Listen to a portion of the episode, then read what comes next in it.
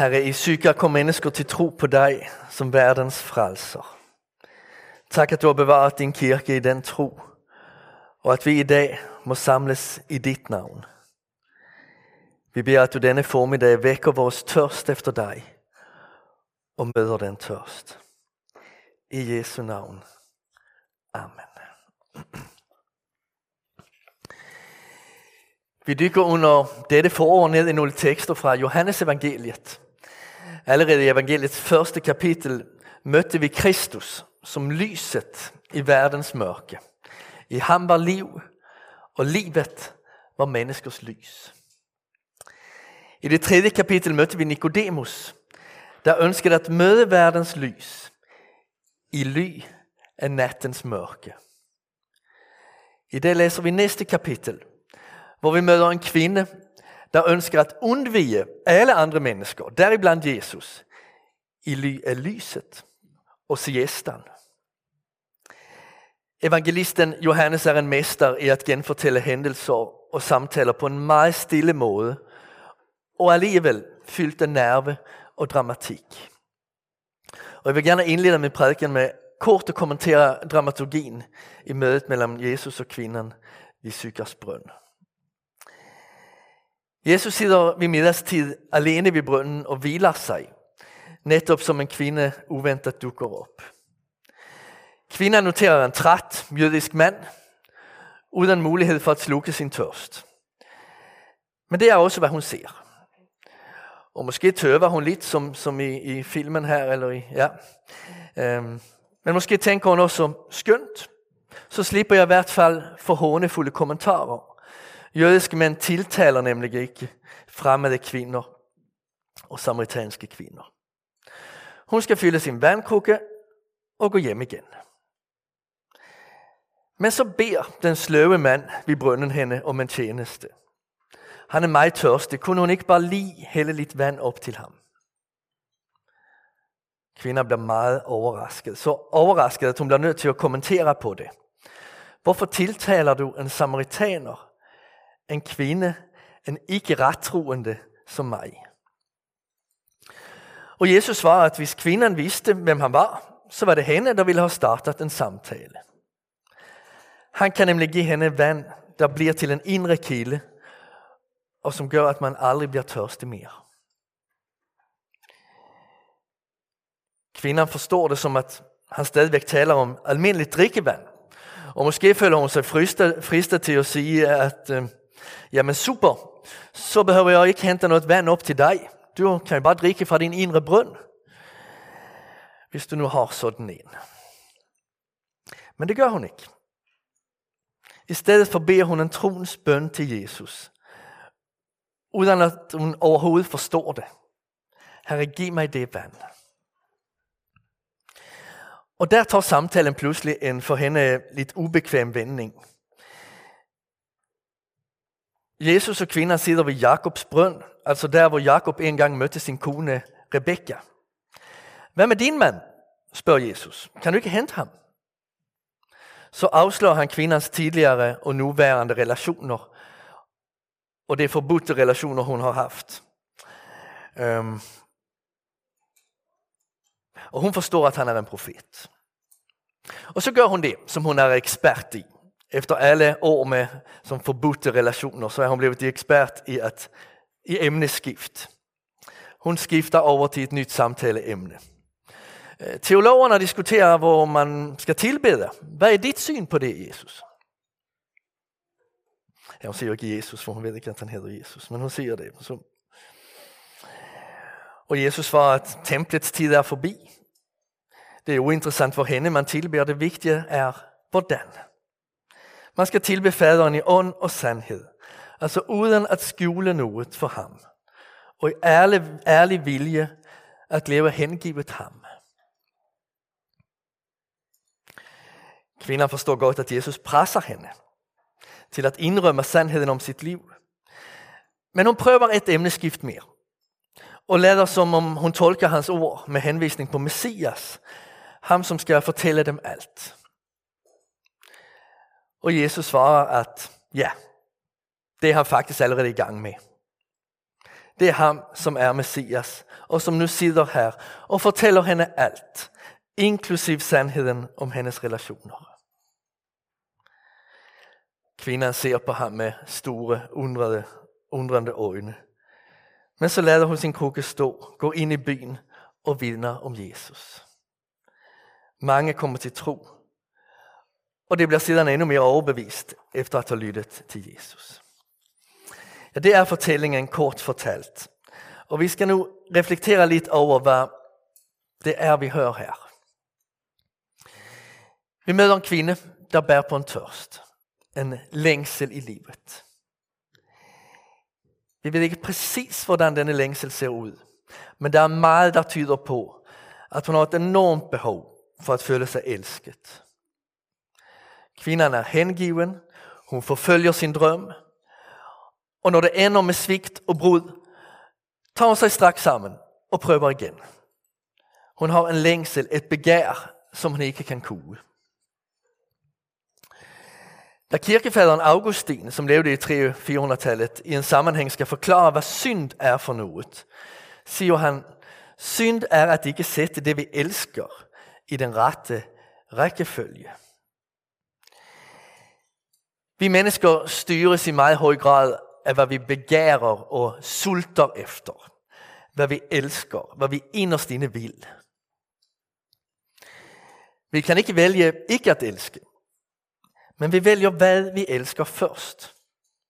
Mest og højest. At for eksempel elske sit arbejde er en god ting. Men hvis vi elsker vores arbejde allerhøjest og lægger al vores identitet og mening i det, bliver det, sådan som Augustin, Augustin tænker, en form for afgud. Ja, han hedder både Augustin og Augustinus, så man kan sige begge dele. Augustin er nok det mest almindelige på dansk. Hvis vi mislykkes med arbejde, falder vores liv sammen. Vi føler os uden værdi, uden livsmening. Eller hvis alt i livet, som for denne kvinde, kredser omkring længslen efter at føle sig elsket af en partner. Det er det eneste, der egentlig betyder noget. Hvad sker så, når man oplever det? Hvilke af sine idealer er man klar til at gå på kompromis med for at få den kærlighed? Og hvad sker, når man ikke oplever det? Er det så tid for opbrud? Og sedan endnu et opbrud? Jagten på en mands eller kvindes kærlighed kan ende som en afgud, som noget man sætter allerhøjest, og som styrer hele ens livsretning. Alternativet er at modtage kærlighed fra Gud og finde sin bekræftelse der. I kraft af det kan man glæde sig over det, man tager imod i sine relationer, og samtidig erkende, at det aldrig møder al ens længsel. Kvinnan ved brønden havde kontakt med sin længsel, men hendes strategi for at få den tilfredsstillet var fuldstændig vendt på hovedet. Jeg vil gerne sende Augustins beskrivelse af syn med jer i dag. At vi ikke sætter det, vi elsker i den rette rækkefølge. At vi sætter partneren, børnene, vennerne, arbejdet, opgaverne i foreningslivet, tingene vi samler på, vores rygte i samfundet over Gud. Herren kalder os til at helhjertet elske ham. At elske ham over alt andet i livet. At lytte til ham med største opmærksomhed. At ære ham i alt, hvad vi foretager os.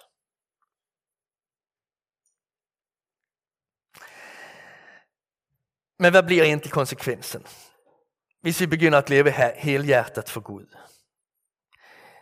Lever vi ikke så meget livsfravendt og livsbenægtende? Sådan havde kvinder nok tænkt. Men her sidder hun nu og samtaler med en profet. Der hverken er bange for hendes menneskelighed, hendes kvindelighed, hendes livstørst, ja faktisk ikke engang for hendes synd. Han er vist nok skrab i sine replikker, men samtidig meget afslappet. Han fordømmer hende ikke, Og han kommunikerer ingen som helst afsky for henne. Hun kan mærke, at han har noget, som han gerne vil give hende og fortælle hende om. Og hvem er denne mand? Jo, han er den frommeste i hele verdenshistorien. I lighed med den samaritanske kvinde bar Jesus også på en helhjertet længsel. En radikal hengivenhed. Men denne længsel var rettet mod det, der faktisk stillede den. Min mad, det jeg sulter efter og gerne spiser, er at gøre hans vilje, som har sendt mig. Hvis der var noget, der gav Jesus energi, der fik han til at føle sig levende, var at elske Gud og hans sandhed og vilje overalt. Og derefter alt det, som Gud også elsker. Relationen til sin himmelske far efterlod Jesus aldrig med en bitter eftersmag, som mange af kvinders relationer åbenbart havde gjort. Og den fik ham aldrig at sætte parentes om medmennesket, om hverdagen eller arbejdet. Den satte ham fri til at elske verden.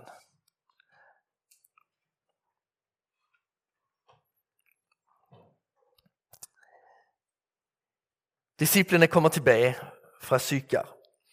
Nu skal de spise og fortsætte sin vandring nordpå. Ingen af dem har en tanke på, at det skal blive i Samaria og undervise. Måske tænker du lidt som vi gør om vores sekulariserede kultur. At her er det svært at trænge igennem med evangeliet.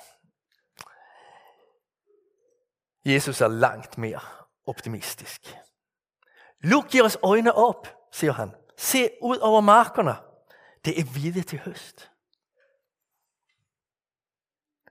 Jesus har lige set den kvinde i Syker, som ingen troede nogensinde ville omvende sig til Gud.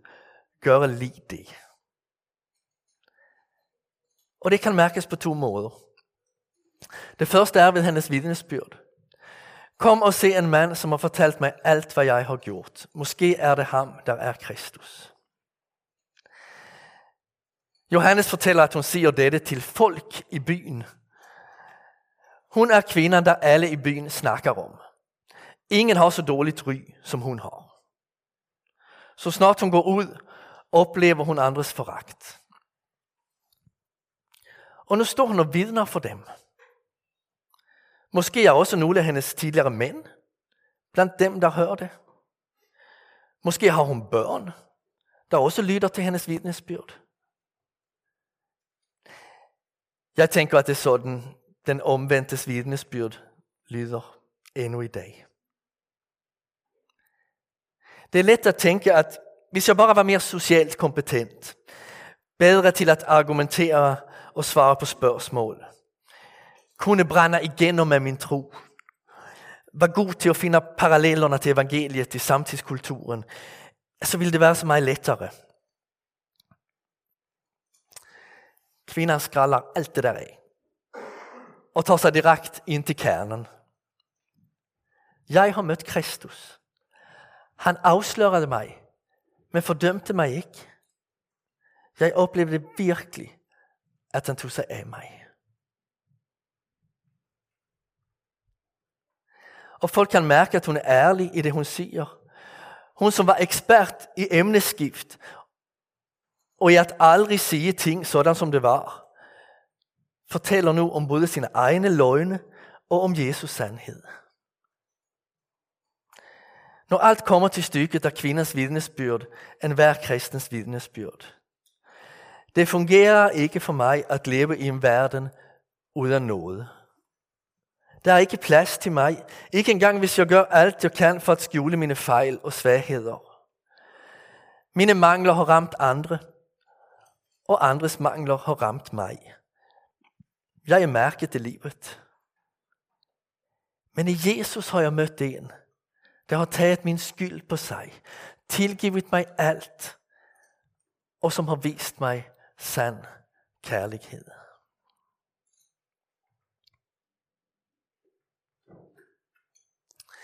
Händelsen i Syka er aktuel for os, der lever i et øsamfund, og for alle, der lever i mindre byer, hvor der ikke kræves ret meget for, at rygter skal gå om en.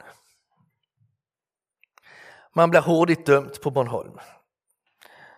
Og hvad man har gjort, eller hvordan folk har opfattet en, huskes alt for længe. Kvinden var ikke fejl, fejlfri, og blev aldrig fejlfri. Men hun blev fri. Hun kunne sige til sig selv, jeg er ikke fejlfri, men jeg er fri. Jeg er en tilgiven synder, og det er fantastisk at få lov til at være det. Der var sikkert dem, der syntes, at hun burde gå omkring og skamme sig og undskylde for sin eksistens. Men det syntes Jesus ikke, at hun skulle.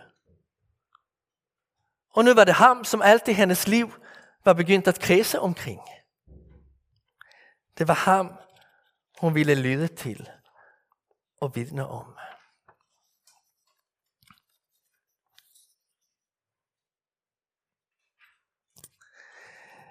Den anden måde, på hvilken kvindens omvendelse kan skønnes, og som gør, at markerne bliver hvide, altså at vækkelse nærmer sig, det er ved det levende vand i hendes indre.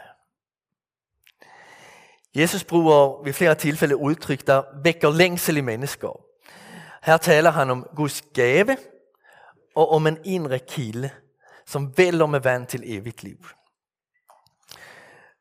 Når så skal forklare, hvad han mener med det, hvad konkret vand og, og gave det, han taler om, så svarer han, at det er Helligånden. Og først bliver man lidt skuffet, Nå, så det var, det var kun Helligånden. Men så tænker vi altså lidt for ringe om Helligånden. Hvis vi spørger os selv, hvad er det fineste, vi har taget imod i livet? Så er svaret til sidste ende ikke øh, en ferie eller et hus eller noget lignende. Det er andre mennesker, der har givet sig selv og af sig selv til os. Det kan være en forælder, en ægtefælle, det kan være en ven, en lærer, en praktikvejleder, en arbejdsleder, der virkelig så os og gav os noget af sin person og viden. Når Gud vil give vores indre liv, giver han os sig selv. Før folket mødte Jesus ude ved brønden, havde de mødt ham i kvinden. For han havde givet sig til hende. Hvordan ville kvindens liv have endt, hvis hun ikke havde mødt Jesus? Ville hun være blevet ved med at skifte partners i en uslækkelig tørst efter kærlighed?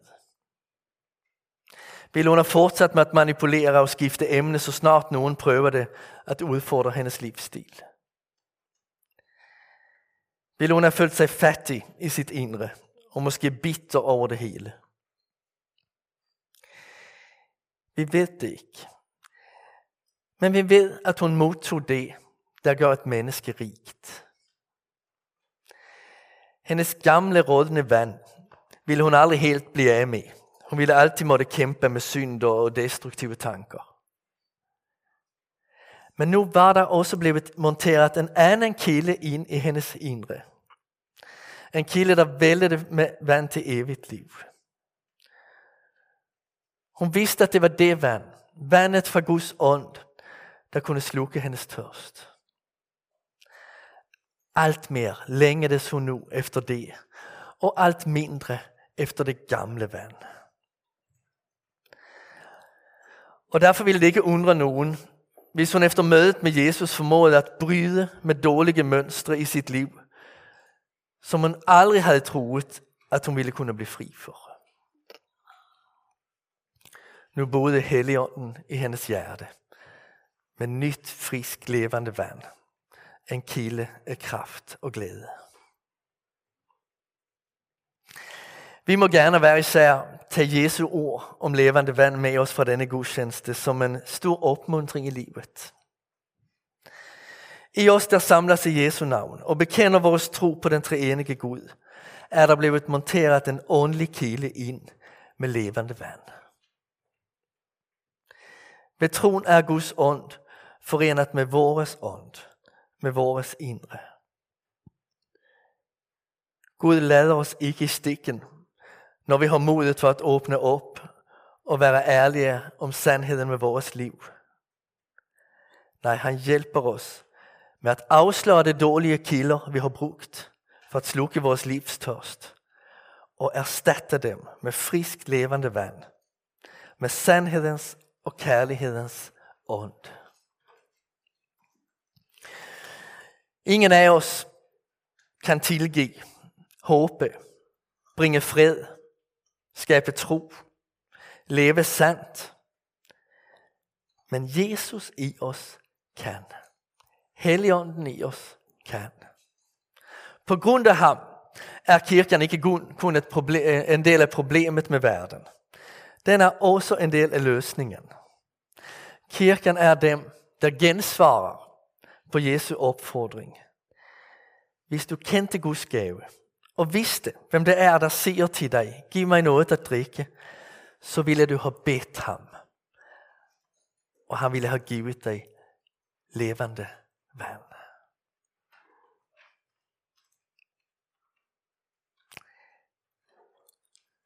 Få dage efter mødet med Jesus gik kvinder sandsynligvis ud til brønden igen. Og det gjorde hun sikkert flere dage i ugen i mange år efter. Og hver gang kunne hun tænke, det var her, jeg mødte Jesus. Det var her mit liv fik en ny retning. Amen.